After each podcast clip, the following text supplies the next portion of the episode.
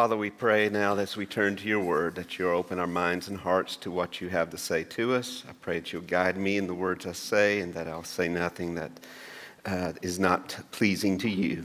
Pray that you'll, your spirit will move in us and that you'll guide us to obedience. In Jesus' name, amen.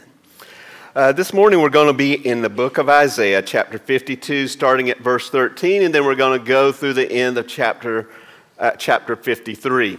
Uh, a few days ago, I had to go to a car dealership about some work on a car. And of course, they have all the signs there that are going to convince you, try to convince you to buy the, a new car. And, and there was one there that said, you know, zero down, zero payments for ever how many months, zero interest. And then it says underneath that, for well qualified buyers. See, a lot of deals are out there. There's a lot of things that just seem too good to be true, and they, they probably are. There's always some fine print that you have to look at and that you have to notice. You know, near where I grew up, there, there is a property and a house that, honestly, if I must confess, I get covetous over. And, you know, I look at it and I think, wow, that would be a great place to live. And if someone ever called me and said, you know, that can be yours for nothing. You know, I would even think in that case, there has to be a catch. You know, though I would drive up to Georgia to see what that catch was. you know, a lot of people hear about the grace of God, the forgiveness He offers, the fact that it's all free to us, anyhow. And they think, ah, that's, there's got to be a catch. There has to be something that I'm missing there. There has, there has to be some cost that has to be paid. And the truth that this scripture presents to us this morning is yes, there is a cost, and it's already been paid. Let me read the passage to you. Starting at verse 12 of Isaiah, uh, excuse me, verse 13 of Isaiah 52. Isaiah writes, Behold, my servant shall act wisely, shall be high and lifted up, and shall be exalted. As many were astonished at you, his appearance was so marred beyond human semblance, and his form beyond that of the children of mankind. So shall he sprinkle many nations. Kings shall shut their mouths because of him. For that which has not been told them, they, they see, and that which they have not heard, they understand. Who has believed what he has heard from us? And to whom has the arm of the Lord been revealed? For he grew up before him like a young plant and like a root out of dry ground. He had no form or majesty that we should look at him, and no beauty that we should desire him. He was despised and rejected by men a man of sorrows and acquainted with grief. And as one from whom men hide their faces, he was despised, and we esteemed him not. Surely he has borne our griefs and carried our sorrows, yet we esteemed him stricken, smitten by God, and afflicted. But he was pierced for our transgressions, he was crushed for our iniquities. Upon him was the chastisement that brought us peace, and with his wounds we are healed. All we like sheep have gone astray. We have turned everyone to his own way, and the Lord has laid on him the iniquity of us all. He was oppressed and he was afflicted, yet he opened not his mouth. Like a lamb that is led to slaughter, and like a sheep before its shearers is silent, so he opened not his mouth. By oppression and judgment he was taken away. And as for his generation, who considered that he was cut off out of the land of the living, stricken for the transgression of my people. And they made his grave with the wicked and a, with a rich man in his death, although he had done no violence, and there was no deceit in his mouth. Yet it was the will of the Lord to crush him. He was put to grief. When his soul makes an offering for guilt, he shall see his offspring. He shall prolong his days. The will of the Lord shall prosper in his hand. Out of the anguish of his soul he shall see and be satisfied. By his knowledge shall the righteous one be right, shall the righteous one, my servant, make many to be accounted righteous, and he shall bear their iniquities. Therefore I will provide him a portion with the many, and he shall divide the spoil with the strong, because he poured out his soul to death and was numbered with the transgressors, and yet he bore the sin of many and, and makes intercession for the transgressors. Uh, Isaiah, uh, this is several centuries before the time of Christ.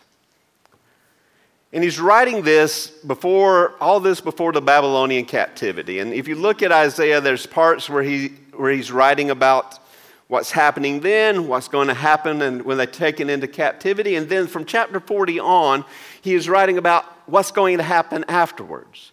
He's saying, You will be set free, you will be released, and, and this, this, this is what it's going to be like.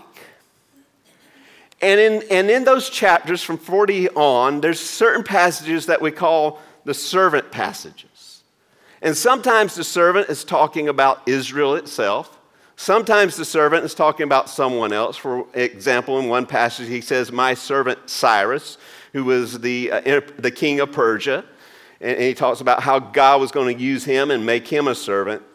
And then there's other passages like this one where he's clearly talking about the Messiah, the one who is to come. And in this passage we look at, there's a part, the first few verses, where, he's, where he talks about Jesus has done something, the Messiah has done something, and the nations see it and they're amazed. And then he, there's another section where he talks about what he did, and then there's another section where he talks about what God is going to do as a result. So, as we look at this, let's start off in verses 13 through 15 of, of Isaiah 52. Let me read those again. Behold, my servant shall act wisely. He shall be high and lifted up and shall be exalted. As many were astonished at you, his appearance was so marred beyond human semblance, his form beyond that of the children of mankind, so he shall sprinkle many nations. Kings shall be shut their mouths because of him, for that which has not been told them they see, and that which they have not heard they understand.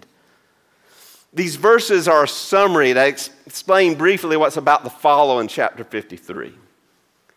In other words, it sort of begins with the end. Christ raised, Christ lifted up, Christ exalted. Yet before all that, the Christ, the Messiah, would suffer greatly.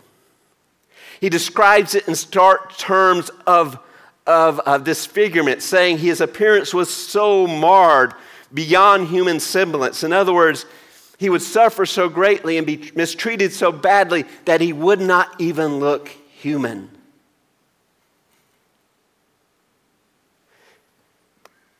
And the result of that, of that suffering, is that would be the sprinkling of the nations.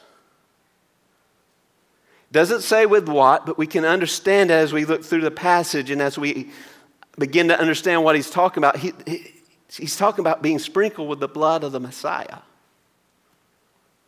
See, the language throughout this passage is, is, the language of sacrifice. It's the language of a guilt offering, a sin offering. In the Old Testament, in the law, it talked about giving a, a, sacrifice for the forgiveness of your sins so that your sins could be covered. And when the person who had sinned would bring that sacrifice, they would, they would bring it to the priest, and the priest would pray over it, and the person would have to lay their hands on the sacrifice and confess their sins on top of the sacrifice. And by doing that, they were, in one essence, saying, This sacrifice, this animal represents me and I'm putting my sins on this animal, and this animal is going to suffer the price of my sins. And the animal would be killed in place of the person who brought it as a sacrifice.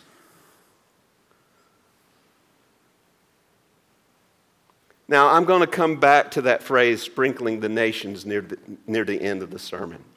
Because if you know anything about me, I'm not going to pass up on anything that talks about reaching the nations. So I'm, I'm coming back to that. So just brace yourselves for that.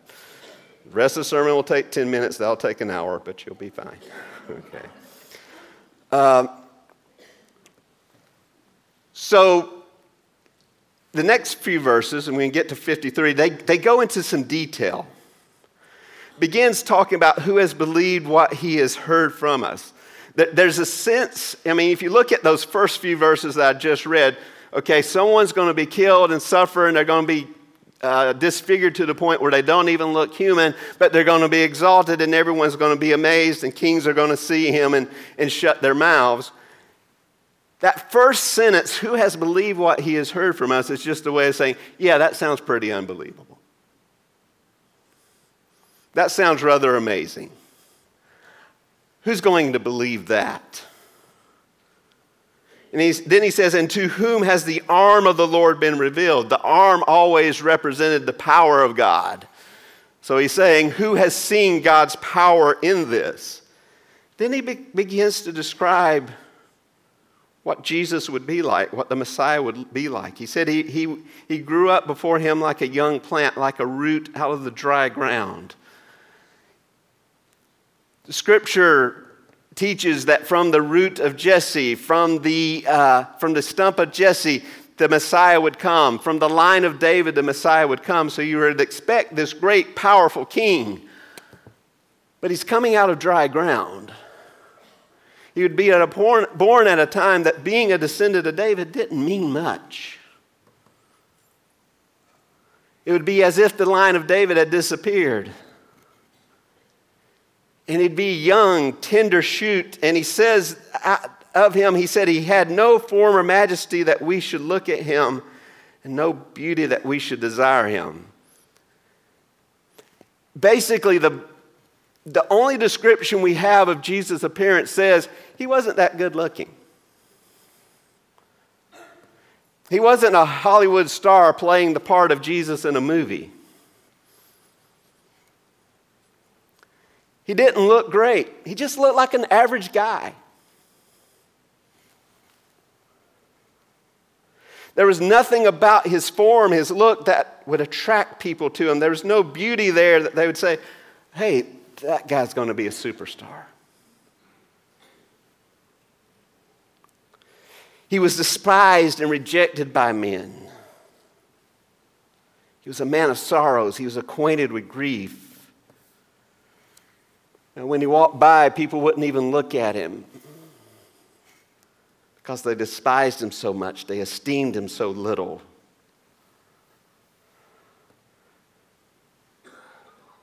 But in contrast to that, the truth of the matter is, he bore our griefs, he carried our sorrows. Every grief you have, Christ carried. Every sorrow you have had or are having, Christ has carried.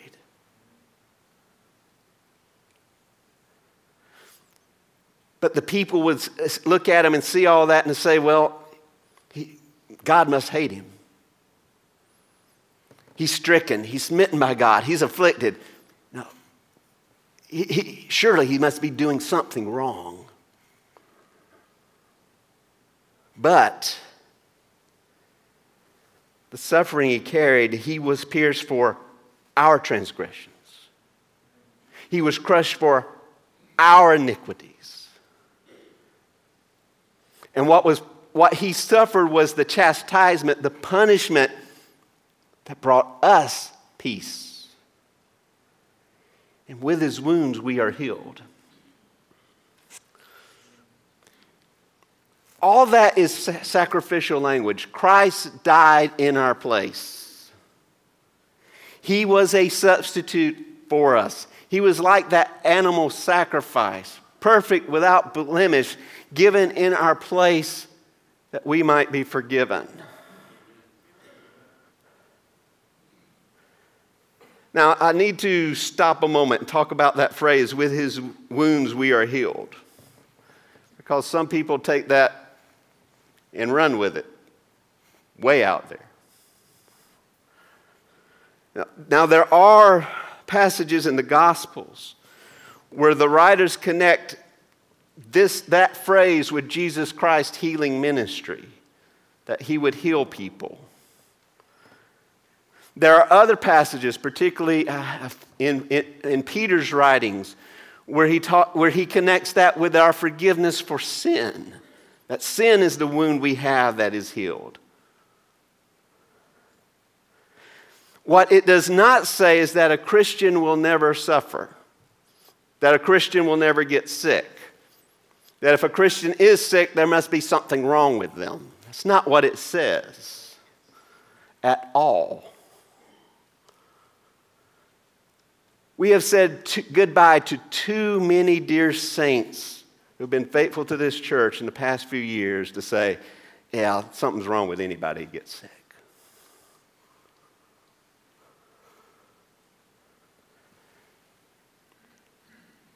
What we can understand from that is that when God chooses to heal in this life, it is a foretaste of the ultimate healing that we will have when we are in His presence. And that when we are forgiven our sins, that we have the greatest and best healing that we can have and the healing that we most need. So, all the language here once again, is of that ideal of sacrifice. Let me read on a little bit further. All we like sheep have gone astray. We have turned everyone to his own way, and the Lord has laid on him the iniquity of us, of us all. Uh, why does the Bible compare us to sheep so much? because they're really not the brightest of animals. You know, they will go the wrong direction unless someone leads them. Um, someone uh, near where I grew up had sheep. Sheep raising was not common in North Georgia, but someone, always, someone did. And invariably, as I'd be driving home from University of Georgia in Athens to my hometown of Maysville, those sheep would be in the road.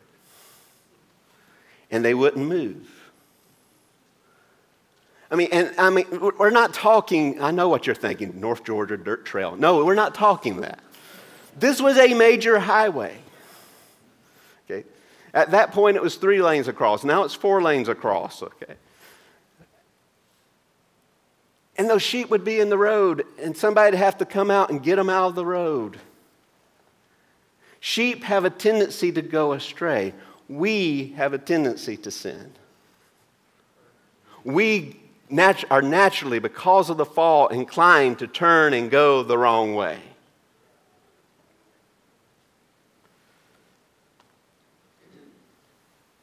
So, all we like sheep have gone gone astray. And he even says, everyone. Let's just make it clear. He says, every one of you, every one of us has gone astray. All have sinned and fall short of the glory of God.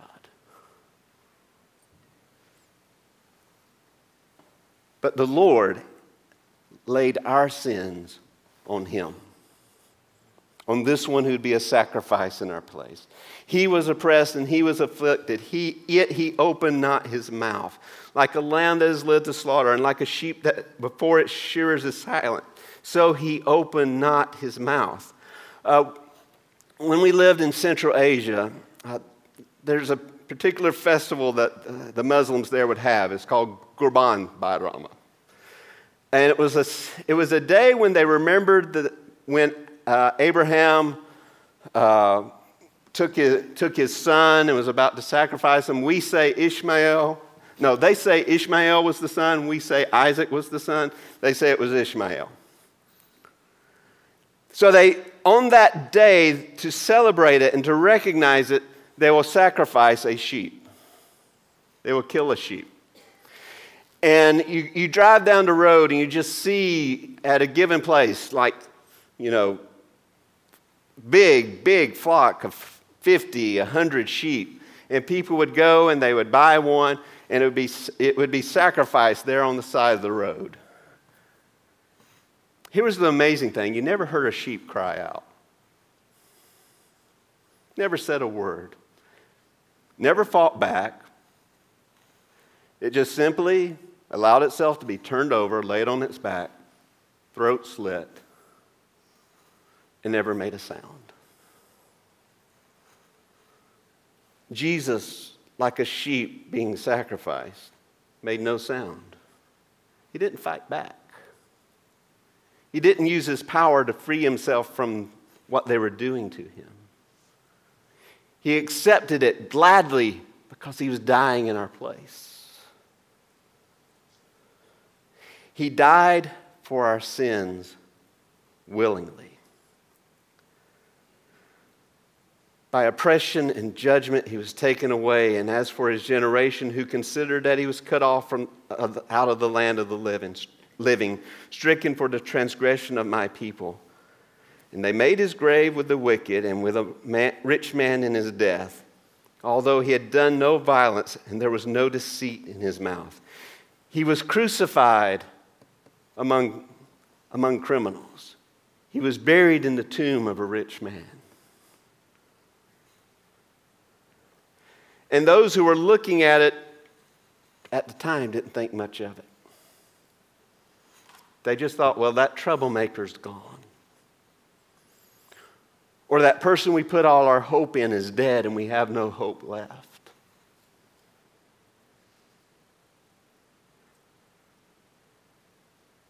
But all of this was God's plan. Verses 10 through 12.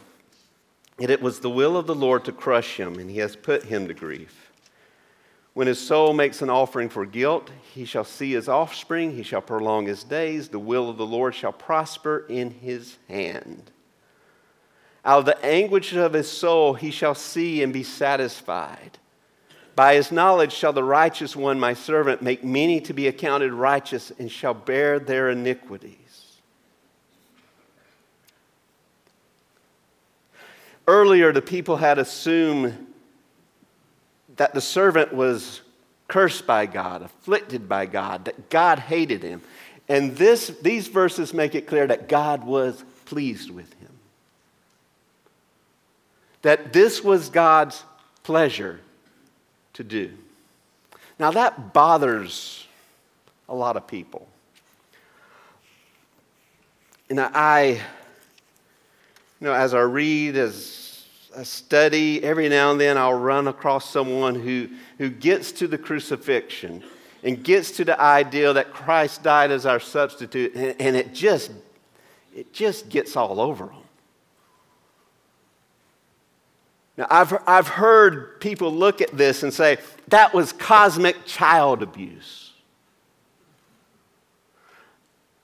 I've heard people describe it in terms of God the Father was this angry, wrathful person, and his son had to jump in front of him to keep him from killing us. It's as if they never got to the verse that said, For God so loved the world that he gave his only begotten Son.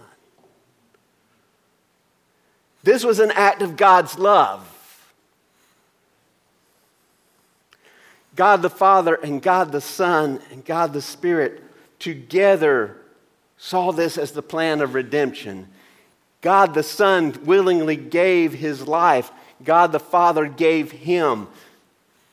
They took the pain and wrath of our sin on themselves that we might have eternal life. It was not an act of child abuse or whatever you want to call it, it was an act of love.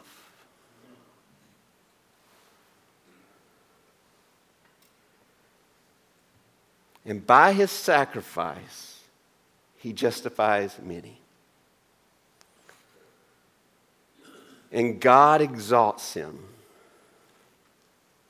who died for others. Verse 12 Therefore, I will divide him a portion with the many, and he shall divide the spoil with the strong, because he poured out his soul to death and was numbered with the transgressors.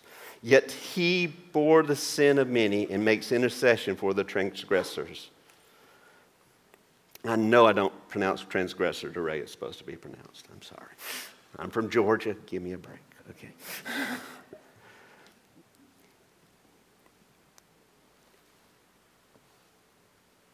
In the book of Acts, Peter, when he is speaking, defending the preaching of the gospel, and he's talking to the religious leaders, he says, This Jesus is the stone that was rejected by you, the builders, which has now become the cornerstone. And there's salvation in no one else, for there is no other name under heaven given among men by which we must be saved. He is the way, He is the truth, He is the life. And that has implications for us. Not just for, the unbe- for unbelievers, that has implication for us as believers. When you think about it, and I'm talking to you as individual believers right now, those of you who know Christ. When you think about the price God had to pay for our sin. When you think about the suffering Jesus had to pay for our sin, how can we not take sin seriously? You know, even before I was Baptist, because of where I grew up in Georgia, you know, people would ask, what, what, what religion are you? And I'd say Baptist, because in my hometown, you couldn't really be anything else. We didn't have Methodists. We didn't have Presbyterians. It was just Baptist. You were either Southern or independent, but you were Baptist. Okay. And even if you had not gone to church in years, even if you were not baptized, even if you didn't know what you believed, when they asked you, What religion are you? you said, Baptist. And, ha- and during that time when I was not really regular in church, it seemed like when I did go to church, I learned two things Drunkenness was a mortal sin, but gluttony was okay.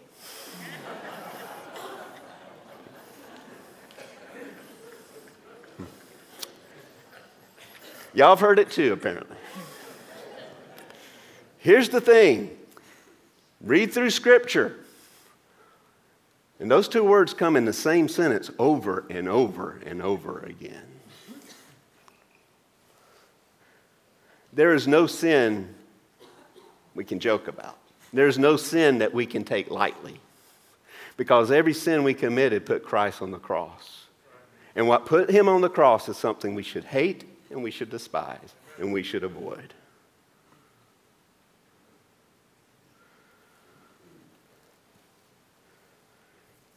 I told you I'd get back to that word nations. And here I go. Okay. Ah, they set, reset the clock. I looked at it when I first got here and thought, wow, an extra hour. It's going to be awesome. But okay.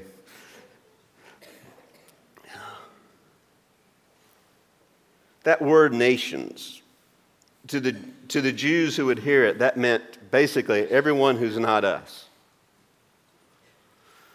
That means all those people out there all these other, you know, that's, that's, the, that's even the Babylonians, that's the Persians, that's the Moabites,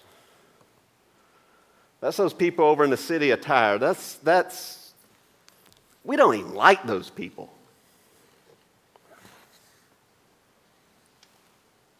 And Isaiah says God's going to save them, many of them. Church, that word nations means everybody who's not here. Whether they're in Milton or on the other side of the world, it means all of them. Christ died for them. Christ gave his life for them. He shed his blood for them. And if Christ died for them and we know Christ, then we have a responsibility to live and to tell others we collectively, as a body of believers, as a church, let me, let, there's something I got to stop here for a moment and talk about.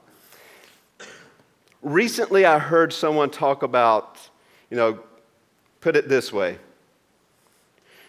Jesus started one church, and all the local churches are outposts of that church.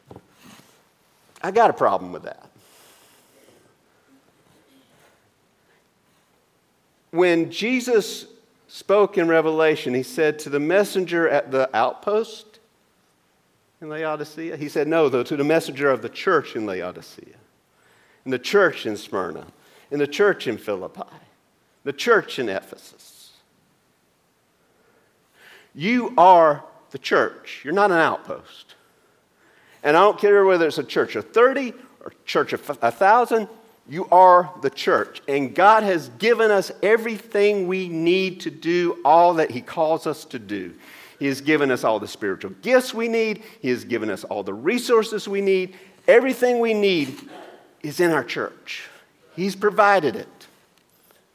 You are the church. And if we are obedient, there's nothing that God calls us to do that we cannot do. Okay, now I'll get back to this. The church is two things it's a foretaste of the kingdom and it's a sign of the kingdom. Now, Jesus is coming back. He is establishing his kingdom on this earth. He is, he is in the process of establishing that kingdom now as we share the gospel and as we take, as more and more people are reached. We are a foretaste of the kingdom in that as we live together as a body of believers, as fellow Christians, as a family, forgiven and understanding what that means and growing more and more into likeness of Christ, as we love each other, as we care for each other, as we take care of one another, the world looks at us and sees and one has to think that must be what the kingdom of God's going to be like. We are a foretaste of the kingdom. But we are also a sign of the kingdom. We point out the fact that there's more to come that Christ is coming back. And to know him and to be with him for eternity, you must have trusted in him as Lord and Savior. Because in this gospel of the kingdom, Paul said, of first importance is that Christ died for our sins, was buried, and he was ra- and raised from the dead, all according to Scripture. That is the gospel that we must proclaim. And that is what we must be telling people and sharing with people. That is what we are to invest our time, our talent, our treasure into taking into this community and all over this world. Now,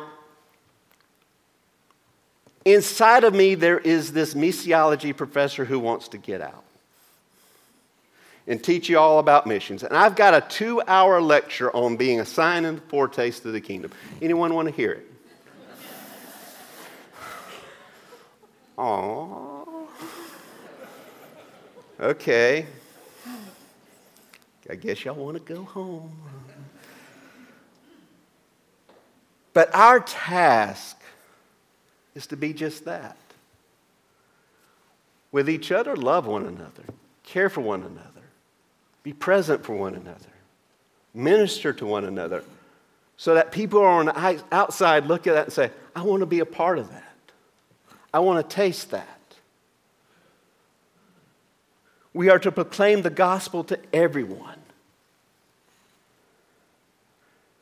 But perhaps you're here and you haven't believed that gospel yet. You've never trusted Christ as your Lord and Savior. Perhaps you're sitting there and saying, Surely my sin isn't bad and I'm good enough. Well, if you believe that, are you saying that what Jesus did wasn't necessary? Perhaps you're saying, Surely I've, I have to do more than just trust him. Well, if that's what you think and that's what you believe, are you saying that Jesus didn't do enough?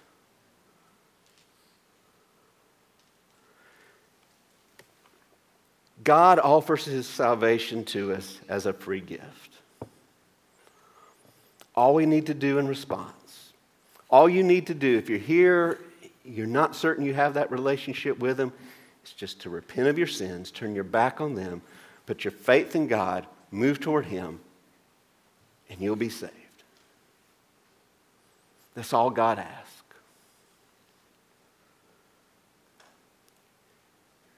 Perhaps you're thinking, well, I don't really want to do that. Well, then my question to you is Are you looking for something in hell? Because that's the only other option you got.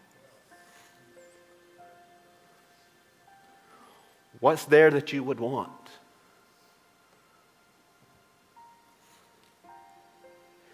Jesus offers you salvation. He has given his life for you. He has expressed his love for you. For God so loved the world, you can easily say, For God so loved Randy. Or for God so loved you. Put your name there. He gave his son for you. Will you receive him today? Let's pray.